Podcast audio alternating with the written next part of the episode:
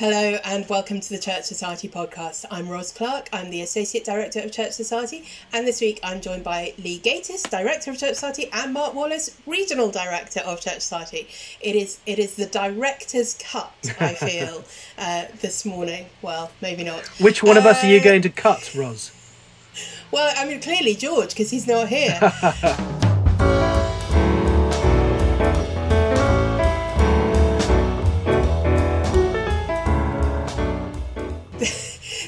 If you're listening to the podcast, uh, please uh, subscribe. You can now subscribe to us on Spotify as well as on iTunes and all other good podcast providers. If you're watching us, you can subscribe on YouTube and don't forget to click the little bell sign to make sure you get notification every time we upload a video. Uh, just a couple of pieces of news before we get going. I wanted to let you know about our summer sermon series. You may have seen a post about this. We have nine sermons uh, available in both video and also, as of today, audio uh, that are available for you to download and use uh, in whatever way is most helpful uh, for your church over the summer. I mean, you might want to just take the whole summer off, but you might just say, "Do you know, what? I just really need a break uh, for a week or two here's a sermon from uh, trusted, reliable preachers Rod Thomas, Wallace Benn, uh, Mark and Lee have both contributed some. Um, so those are available uh, from the Church Society website. We'll put a link uh, to that in the comments as well.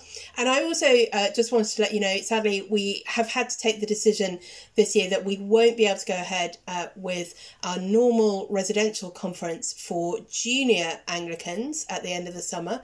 But instead, we are having a virtual Summer of JAC uh, starting uh, in mid July, going all the way through to the first week of September.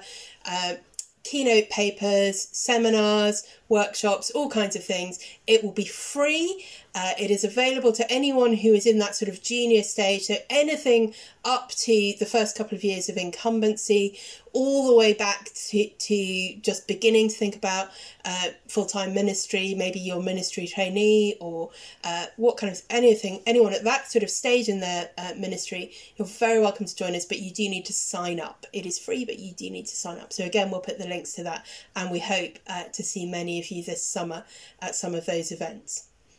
Now, we don't often get to do really breaking news on this podcast, and sadly, probably by the time you get to see or hear this uh, on Tuesday, it won't be quite as breaking as it feels we're recording this on Monday. But today, uh, the government has announced new guidance for the safe use of places of worship that will apply uh, from July the 4th, so uh, starting this weekend. Uh, Lee, just give us some of the, the sort of headline news about what's now going to be permitted. Well, uh, that's right, Ros. One of the big thing is that uh, there's now no limit of 30 for public worship as there there was before for uh, weddings and funerals the limit still applies for weddings and funerals but uh, if your building is big enough and you can manage the people flow the stewarding and all the other restrictions and uh, important things that need to be put in place you can have more than 30 people in your building now for public worship. So that's the big thing that the government have announced. Great. there are there are a whole load of restrictions that you need to think about uh, to put into place to make that happen and so it may not be happening soon in a church near you Yeah, absolutely. So, Mark, I mean, you're an incumbent of, of a church at the moment. Just give us an idea. What kind of things uh, will you and your wardens and PCC need to be thinking about this week as you start to look through this guidance? Well, first to say that the two churches I work with in Colchester, we've already made the decision that we won't be opening this coming Sunday. Uh, and part of that is because we're aware on past form that it's quite likely the detailed government advice and diocesan advice won't be available until the 11th hour, which makes it very hard to be planning for this Sunday. Now, some churches will be in a position to do that, and that's great. But we locally have decided that, that we're not able to do that this soon. Um, the main thing that we've been encouraging each other to do is to look very, very carefully at the detail of the advice. Um, we're quite used now to uh, there being government announcements that come out, uh, but actually the detail is where the uh, where, where the important elements are. That doesn't come out until a few days later. There may well be some nuancing even of the government advice that's come out overnight. So we, we still need to watch this space.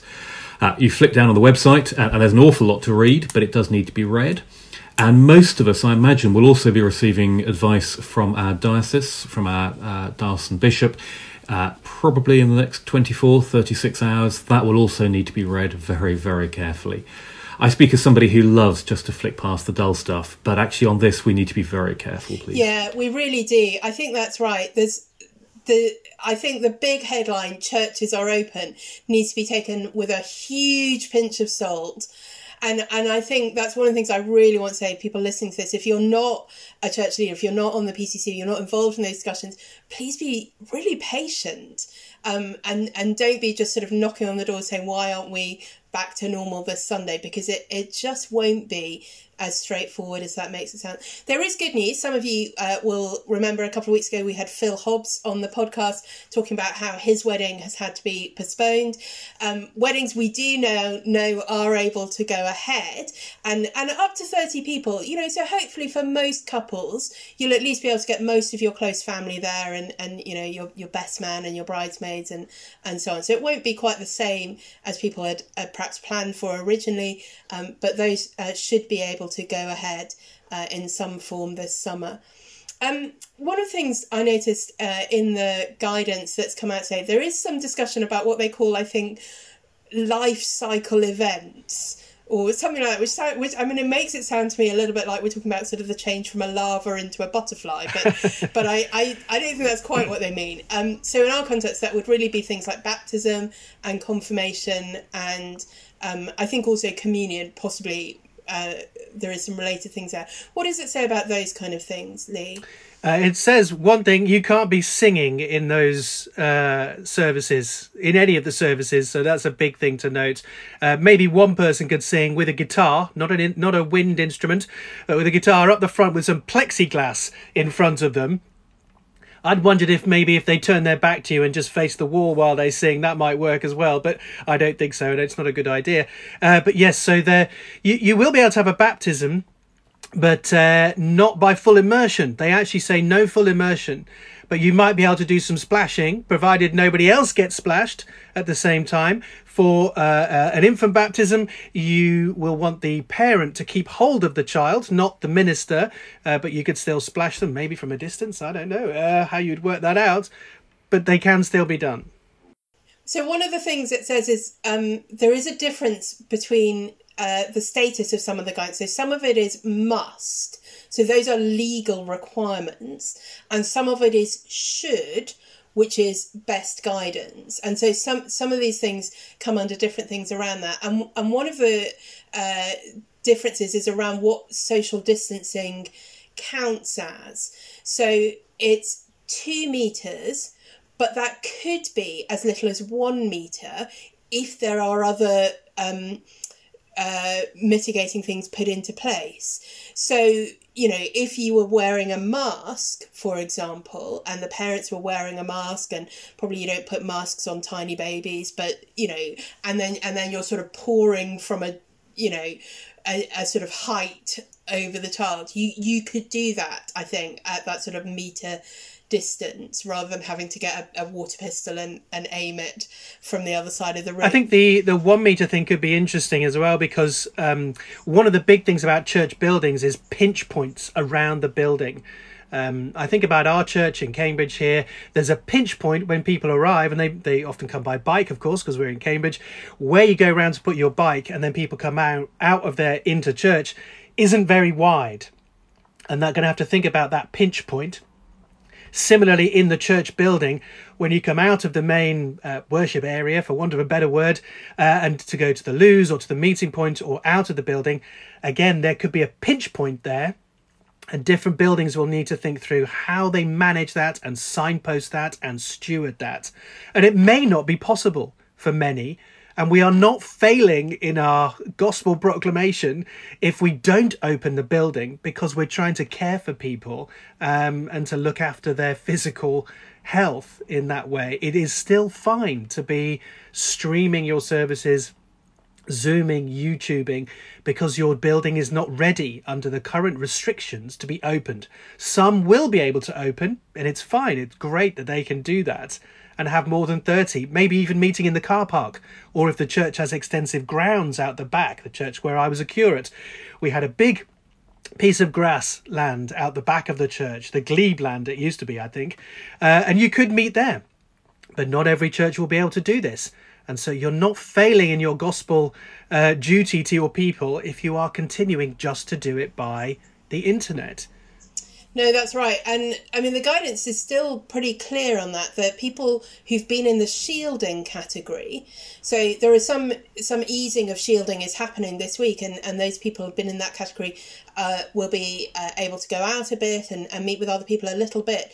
But they are still advised not to come to any big gatherings. So we shouldn't be expecting those people to rock up to church even if we can open and so i think most churches are going to want to to think maybe about some kind of double provision at some point i don't know mark whether you've thought about uh, what that might entail in your situation Yes, very much. But just to go back a stage, I think it's also worth saying in the government advice that's come out, there are no big surprises.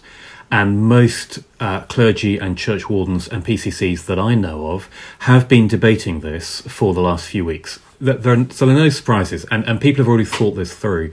So it may well be in your local context that if a decision has been announced about the coming Sundays, uh, that that it has been a very well thought through uh, issue. Uh, again, though, can I just plea, um, make a plea? Do do do go back to the detail of the advice. I even have a sneaky suspicion, Lee, there may be a couple of bits and pieces in there that may not be entirely accurate. Although we can parse the uh, the government advice uh, bit by bit later on if we need to. Uh, but in terms of, uh, of, of going forwards, sorry, sorry, yes. Anyway, um, in, in, in, terms of going forwards, uh, yes, I think we're needing to to be very careful, but also acknowledge that, that there are difficult decisions. We are looking at dual ministry. Um, we're going to be doing online and offline, uh, quite possibly beyond Christmas and into the new year. Um, but I think it's also worth flagging out there's a particular bit there um, we're, we're the, the, issue here is, I think, that a lot of people are about to go away on holiday. Um, uh, options have been opened up for folk to go away. Um, we're aware of particular individuals who won't be around for particular weeks in July and August.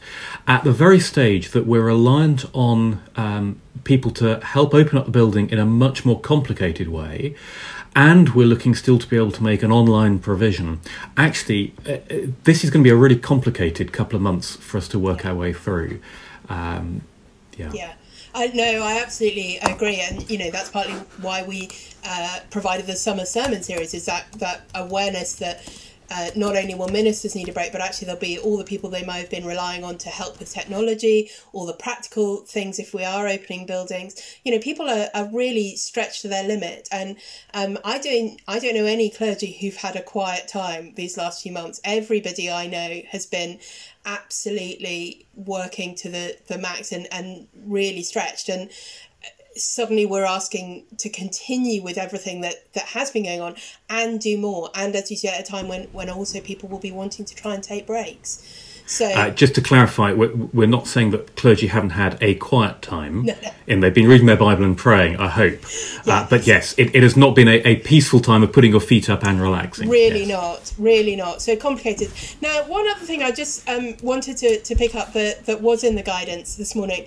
A thing that sort of at the beginning of lockdown or just before lockdown, uh, a lot of uh, churches were thinking about uh, the subject, and it's kind of gone quiet because we've not been do anything about it. But that is the issue of communion. So, uh, obviously, normally uh, when we receive communion in an Anglican church, uh, the bread is shared and we receive uh, wine from a, a common cup. So, immediately that the sort of pandemic uh, crisis hit, the issue of the common cup was one that that people were very, very uh, rightly concerned about as a possible way of transmitting the virus. Um, in the guidance this morning, it's very clear that you can't share a common cup, but it does seem to suggest that, that we could be sharing um, bread in some way. There's guidance about the person distributing sanitizing their hands or wearing gloves and then sort of dropping it into your hands. I don't think there's any guidance about dropping it into your mouth if, if you're in a church that has that. No, you mustn't do that. Still. It says into the hand no. only. Okay, good. Well, that's good. Um, so, so there is that, but that does then, I think, raise some of those questions again. Is it uh, okay to have communion if we only share bread? Is it communion if we only share bread? Um, why can't we just use those little individual cups that you may have seen if you've been lots of Baptist churches use them and other denominations as well, where we're not sharing a common cup, we're just all drinking a little bit. Um, why don't we why don't we just do that? What should, yeah. There, there is um, an ancient provision for this. So um, the 39 articles, of course, tell us that the sacrament ought to be given to people in both kinds. This is Article 30, as I recall. Um, the, the sacrament is to be given both as bread and wine, not the way that many parts of the medieval church used to do it, just giving the people bread and not giving them wine. So the Reformation restored that, uh, that the people could be allowed the wine as well. However, there is provision even during the Reformation in the Sacrament Act of 1547, uh, which is still in effect, which says that uh, it should be both bread and wine, except necessity otherwise require. And I think that is including the idea that there may be plague or the sweating sickness, uh, as it might have been known back then. Yeah. So necessity. Which was certainly a big, Yes. a big deal in the 16th century. It absolutely they, they was. Knew, Um, Yeah. It absolutely was. So I think that even the reformers at that point were saying, yes, bread and wine should be the normal mode of uh, giving the sacrament, but necessity may require us not to give it as wine. So um, I used to be pretty fundamentalist about Article 30 and saying we shouldn't do it in both, we shouldn't do it in one kind only. But I think there may be circumstances where it's possible to just do it by bread. Whether that's ideal is another issue, and it, I don't think it is Well, ideal. clearly it's not ideal, but it, it may be possible. Would you do that? And does the Sacrament Act uh, of 1547, which I've only just heard about for the first time, say, in that case, um, would you expect the minister to also only receive in one kind, or would you expect him to receive in both kinds, while the, the people only receive the bread? I think it would be possible for the minister to receive in both kinds because the necessity that's being spoken of is a, is a plague. So the um, the minister could still receive bread and wine, but not to pass on the wine, which would be in a shared chalice. Now that's an issue, isn't it, for today? So the shared chalice is something we've generally used in Anglicanism um, because it has that idea of we all eat from one bread we eat from one loaf of bread uh, and we eat from we drink from a common chalice now um that that's an issue in these sorts of circumstances and we could get round it by having individual cups and i know lots of people do that in non-conformist churches um, but some bishops get very touchy about that and don't want us to use individual cups in the church of england I mean, you say just some bishops. I mean, there there is some canon law about it, isn't there? It's, it's not just individual Hmm. bishops getting on their high horse and, and telling us what to do. I think isn't that right, Mark? You're kind of nodding at me. Um, I think- believe that is the case, but I bow to Lee's superior knowledge of canon law. Okay. Okay. Well, I, I have not done the research on canon law either, but I believe that is the case as well. Um, I would refer people who want to think more about this. Um, as I say, at the beginning of lockdown, it was a thing where a lot of people think about quite a lot. Can we do virtual communion? Can we do communion in one kind? And so on. Um, we have a series of blog posts that Mark Lloyd wrote for us, uh, addressing various questions around this that I would really recommend. And actually, there's a there's another one which I'm going to post later this week uh, from him. Um, just encouraging us to think about what we should be thinking about and doing at communion as we begin to uh, get to a point where we're celebrating it again. Um, there's also, uh, sort of coincidentally, an article uh, in the latest edition of Crossway that Church Society members and subscribers will be getting this week. But if you're not a subscriber or a member, you can always buy an individual copy from the Church Society website. Um, Paul Darlington's written, uh, well, it's, it's a series of two articles, the first of which uh, is in this. Uh, quarterly crossway about uh, what we're doing at communion and why it matters. Um, so if you want to think more about those questions, I would uh, commend those things to you. But again, I think I want to say to people, I know this is a thing that, that for a lot of people we have been really missing, and I think that's a good thing if people have been missing communion and feeling hungry for, for communion. But again, we may just need to be patient um, and accept that even if we're able to get back to church in some way, it may be a while before we're able to share communion in anything like a normal sort of way. And and again, just you know understand that there are there are reasons for that and it's not because anyone's trying to wanting to withhold from you a means of grace that, that god has given us um, it is for your protection and safety I think it's also worth saying that we can expect quite detailed advice to come through from bishops and archdeacons uh, very soon, so we should take note on that.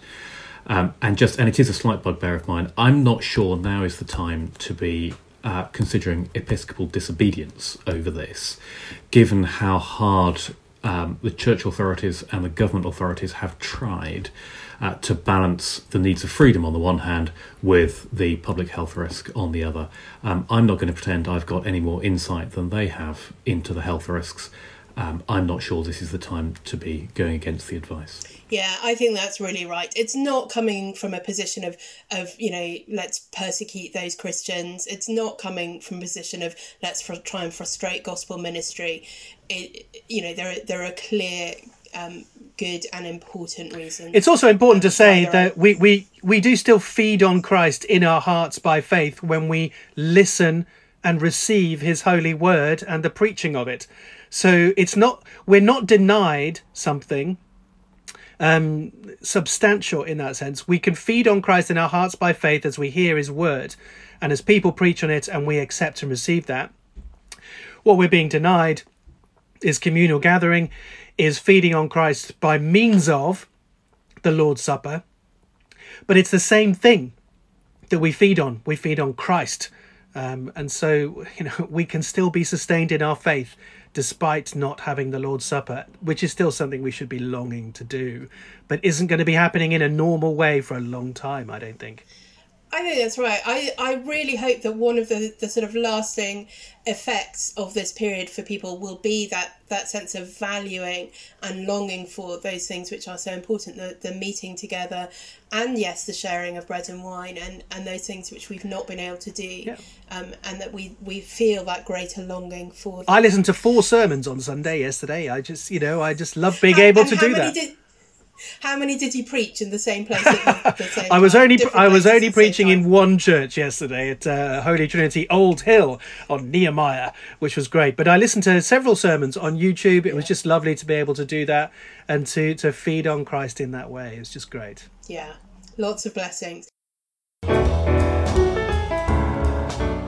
Well, let's just move on and, and rather more briefly. Um, some of you will have seen the news last week that uh, Evangelicals Now, a regular monthly newspaper, Christian newspaper, has appointed a new editor. Um, they've appointed David Baker. David is an Anglican clergyman. Uh, he ministers down in West Sussex. He's a Church Society uh, member uh, and a, an all round good egg. He, uh, in his former life, was a journalist, so uh, and has continued to be involved in Christian journalism uh, while he's been in church ministry and is going to continue.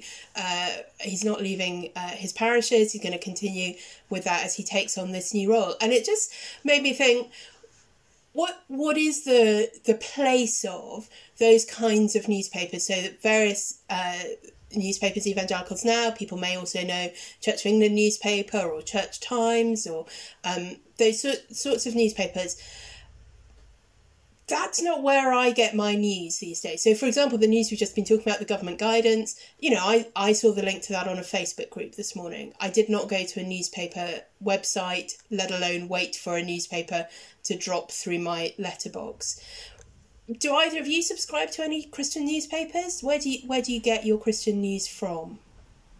Well, the, the things like uh, Church Times, I try to read every week, and the uh, Church of England newspaper, Evangelicals Now, Evangelical Times. Those are the ones. So they're usually weekly or monthly. Um, these things. Occasionally, you get things that are quarterly as well. They're not daily newspapers like the Telegraph, the Times, the Guardian, uh, uh, or the Daily Mail, or something like that. Um, I think the the role of daily news has, um, for Christians is taken by blogs and by Facebook and social media, Twitter, Instagram, even maybe for some. Which then raises a question, doesn't it? If we've all seen all the news because it's come online within hours, what is the value of something that comes out weekly or monthly? Well, I think Evangelicals Now is particularly good at this, is very good at giving us a digest of the news from around the world. So um, you will get stuff from all over the world of interest to evangelicals now um, as to what's going on in Africa, Indonesia, Malaysia, South America, in different parts of the world, so that we can pray and know what's going on. Of course, mixed up within a lot of this is uh, pages and pages of comment as well. We get lots of comment and lots of opinion on things, um, which you do also get online. But you kind of hope that if it's in a newspaper, it's been filtered through an editorial team, been thought about more carefully. Uh, and so it might be a little bit more reliable or worth reading than many Twitter so, posts. Yeah, so I, I think that point about sort of getting outside of your social media bubble is a good one. Um, you know, you may be very good at choosing who you follow online and, and where you read and, and getting that broad picture um, of news, but most of us are not. Most of us tend to just follow the people we know and the things we already know, um, and so we get a sort of echo chamber of ourselves. So something which is deliberately pushing beyond that is a good thing. Um, is there still a role, do you think, um, for investigative journalism? Where do we see that happening? Because that I don't think is something that social media generally does. Social media is very good at sharing a link and having a, an opinion on it. But actually finding a story doing that investigative work. Where do you see that happening, Mark? Well, I'm not sure I see it happening very much at all at the moment, and I think that's a big concern. It's worth remembering how expensive it is because you're needing to, to pay people to do that work. Uh, I think there are there are some examples you can point to. I think the Archbishop Cranmer uh, blog uh, would be one example. I think likewise uh, some of Ian Paul's work is excellent. We might not agree with all of it, but there's a lot that's very very helpful there. Um, but yet, beyond that, uh, you, you, can point to examples, but you can't point to a culture of investigative journalism. Uh, and I suspect that probably evangelical Christianity in this country is the weaker for it. Yeah, I think that's right. I think it's it's not a thing that is happening a lot, and and, I, and I'm sure you're right. It's a lot to do with how expensive it is, and I think many of these sort of uh, publications are, are struggling to hang on financially is my guess. Um, we've seen that with, with secular newspapers and secular journalism struggling to hold their place uh, in an internet culture, and I'm sure the same is true for Christian publications. It's interesting to me that um, when lockdown was announced, Church of England newspaper, a weekly newspaper, went online only, and I do wonder if they will ever go back to being a print publication. I do. I wonder whether they can afford to. But on this issue um, that you're talking about, investigative yeah. journalism, you know, Church of England newspaper does not employ that many people uh, to actually do the work. A lot of what appears in there, and in evangelicals now, of course, is actually just the editor saying uh, to Church Society or to another organisation, please give us something for this month. And so there's a regular rolling um, an item from Watch, an item from the Church Mission Society, and that's what you get in there. You don't get investigative journalism, and the the one or two people who may be employed by the publication are busy producing all the other stories. They haven't got time to devote to doing lots of investigation. So who broke the story about John Smythe and his abuse? Channel Four. Who broke the story about Jonathan Fletcher and what he was up to? The Telegraph. So you get a crossover with things the world might be interested in, scandalous things, and the world investigates them. But things that might actually be of, of real interest to Christians about what's really going on in the Christian world, I don't think the world knows about them or cares about them. So you won't get the BBC looking into those things. When the BBC did a story recently about how my faith is helping me through lockdown, uh, the, the the the people that they got to talk about that were not representative of most people in the church. Um, I think the one, yeah. Well, anyway, I mean, you look look that story anyway, up. That's true. Look that story up. It's not representative. That's true. There, I mean, there have been some some great counter examples. There was a lovely piece, wasn't there, in I think the Independent, with somebody talking about her her faith in her church family during lockdown and how great that had been. But I agree, in general, we shouldn't be and we can't rely on the secular media to do that work for us because they have their own agenda. Um, and so I would love to see um, Christian uh, journalists really taking that mantle on. And I don't know how you pay for that, and I don't know how you make that happen. I think also you mentioned there, Lee, about how a lot of these uh, publications, what they're doing is sort of aggregating stories from other uh, organisations, parachurch organisations, places like Church Society. And again, I wonder who is doing the, the sort of um, scrutiny of that who is who is doing the scrutiny of you know what is happening with fulcrum? What is, what are CEEC up to? And is it the right thing? Who who is doing that kind of bigger overview scrutiny because organizations with the best will in the world aren't, aren't best placed to do it for themselves and don't feel that it's appropriate to comment on each other particularly. So you know i i would just love there to, to be a place where where that sort of work is happening as well um, at a bigger picture well it'll be interesting But to po- see. Yeah go on mark. I I was going, but possibly though helpful just to reinforce that uh, things like Facebook groups can also these days be incredibly helpful. There are some people who do know what they're talking about, who have a reputation for talking sense and for being in the know, um, and we are very privileged in, in many ways at the moment to be able to to engage with those people online. Um, I'm just thinking, for example, of someone like John Stevens, who's been doing some cracking work about the opening of churches, uh, and that information has been made available by him very very quickly, far more quickly than would be by investigative journalists. So it's not all doom and gloom, but yes, I, I take the No, picture. I absolutely agree, and I think that's the thing, isn't it? There's so many things that social media does do really well and quickly and responsively that that we're all benefiting from. But I just worry about what we're losing that social media doesn't do so well. Um, because it's taking away from that. Anyway, we wish uh, David and Evangelicals Now very well, and we look forward to seeing uh, how things develop there. Great. Uh, who has got some things to recommend? Mark, you had a book you were going to uh, mention, I think. Yes, I've been rereading recently this uh, book by uh, Paul David Tripp, Dangerous Calling. Um, I I think I've now read it three or four times, um, but particularly rereading at the moment because uh, his central thesis is that uh, pastors need to be in community if they are to be supported, cared for, and accountable. Uh, and one of the issues I've struggled with, and a lot of other ministers I've spoken to over the last few months have really struggled with, is that sense of how to have that openness and accountability in community when you can't be meeting with people. Um, Zoom is, is an option, but it's limited. Uh, there are others as well. So I've been rereading that, uh, thinking what that might look like over the coming weeks and months, given that the lockdown restrictions are only being lifted slowly. Um, and I'm just really I'm impressed on the one hand with the argument, and, and I need to think through how to apply it personally um, in in the light of the changes we've seen in the last uh, last few months. Um, I'm also saddened. Um, I won't go into details, but if you look again at the names on the back of the book, those who've commended it, um, there are some very sad examples of where this has gone badly wrong for some. And a strong sense of there, but for the grace of God, go we. Um, and a real encouragement to pastors perhaps over the summer when hopefully there'll be a chance for things to uh, to slow down a little bit uh, to think about how we set ourselves up with perhaps slightly different support structures and accountability uh, in the light of the changes we've been facing.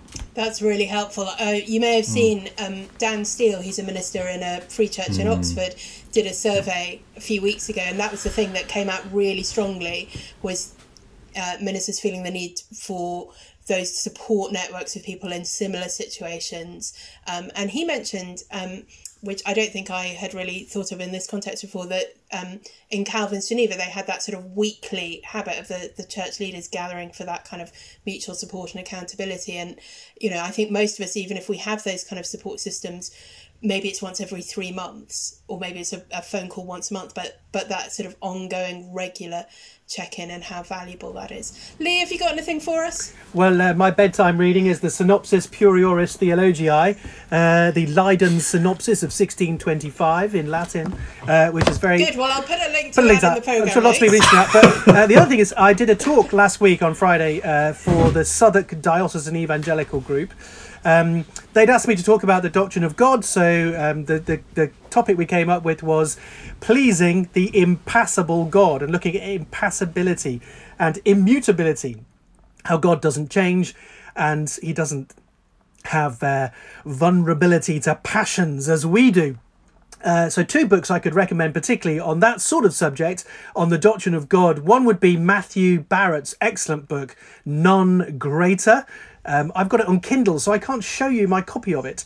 Uh, non Greater, the undomesticated attributes of God, which is just excellent on these classical great title classical theism, what God, what it, what it means by God being uh, omniscient, omnipresent, um, immutable, impassible, and so on. And the other excellent book on these things is Garry Williams's book, His Love Endures Forever, which is a beautiful book. It um, reminded me a lot reading it of um, Jim Packer's book, Knowing God, which is high praise, isn't it? Um, and it's got some great reflections on how these things apply to us uh, in our Christian lives and some prayerful meditations on that. So, Garry Williams, His Love Endures Forever. It's a great book. Lovely. I love that um, undomesticated attributes. It reminds me, um, you know, of when Aslan is, is described as not being tame. You know, we, we don't have a tame, domesticated god. We have an undomesticated god. Good. Um, I was going to recommend something, but I'm slightly nervous to do it now because I think, did both of you study history as your first degree? Yeah, okay, good. Right, so I don't really know anything about history, but I've really been enjoying a series of historical novels. Bear in mind, as historians, we immediately claim that whatever it is is not our period, No, so Ross, you're completely safe. It's definitely Lee's period, though. It's 17th century. It's a series of books, uh, Roundheads and Cavaliers by Stella Riley. Oh, yeah. Um, the first one is the first one is the Black Madonna. Um, they they're a bit gruesome. I had to skip over some of the battle scenes and the siege and the yeah the gru- the gruesomeness. The Siege it. of Colchester, where Mark is. Yeah, actually, that's not the one. It's the Siege of Banbury that you get in real detail. I, I wasn't there at the you time. not? But, Oh. but there is um, there certainly is reference to the siege of Colchester and people eating rats and yeah. Anyway, Splendid. Um, but what I really like about them, um, they're they I mean they're great books and she writes really well and they're very gripping and they're long which if you're needing something to occupy your mind at the moment it's a good thing but she really captures i think the, the sort of chaos and confusion of the whole period so they start just before the civil war starts and they go through um, not not quite as far as I can't remember. I think you, I can't remember how far into the Commonwealth you get, but that sort of lengthy period and people, you know, with divided loyalties and changing sides and complicated uh, politics. And It's all a bit too close to home. It's like all the Brexit arguments, and then followed by not being able to get a delivery slot from Tesco, which means you end up eating rats and arguing with people about Brexit online. So yeah, um, too yeah, close to home. Maybe It's not really a bit like fiction. anyway, I I enjoy this, and if An apocalyptic note to end the podcast on. yeah, anyway, if if you feel like that's a period of history that you feel like you'd ought to understand better, but you're not going to read a book that's half in Latin. Um, Much better to I read the recommend Leiden synopsis. That would be great. Good. point. Well, anyway, on that note, thank you all uh, for watching and or listening. Don't forget to subscribe. Don't forget to tune in again next week.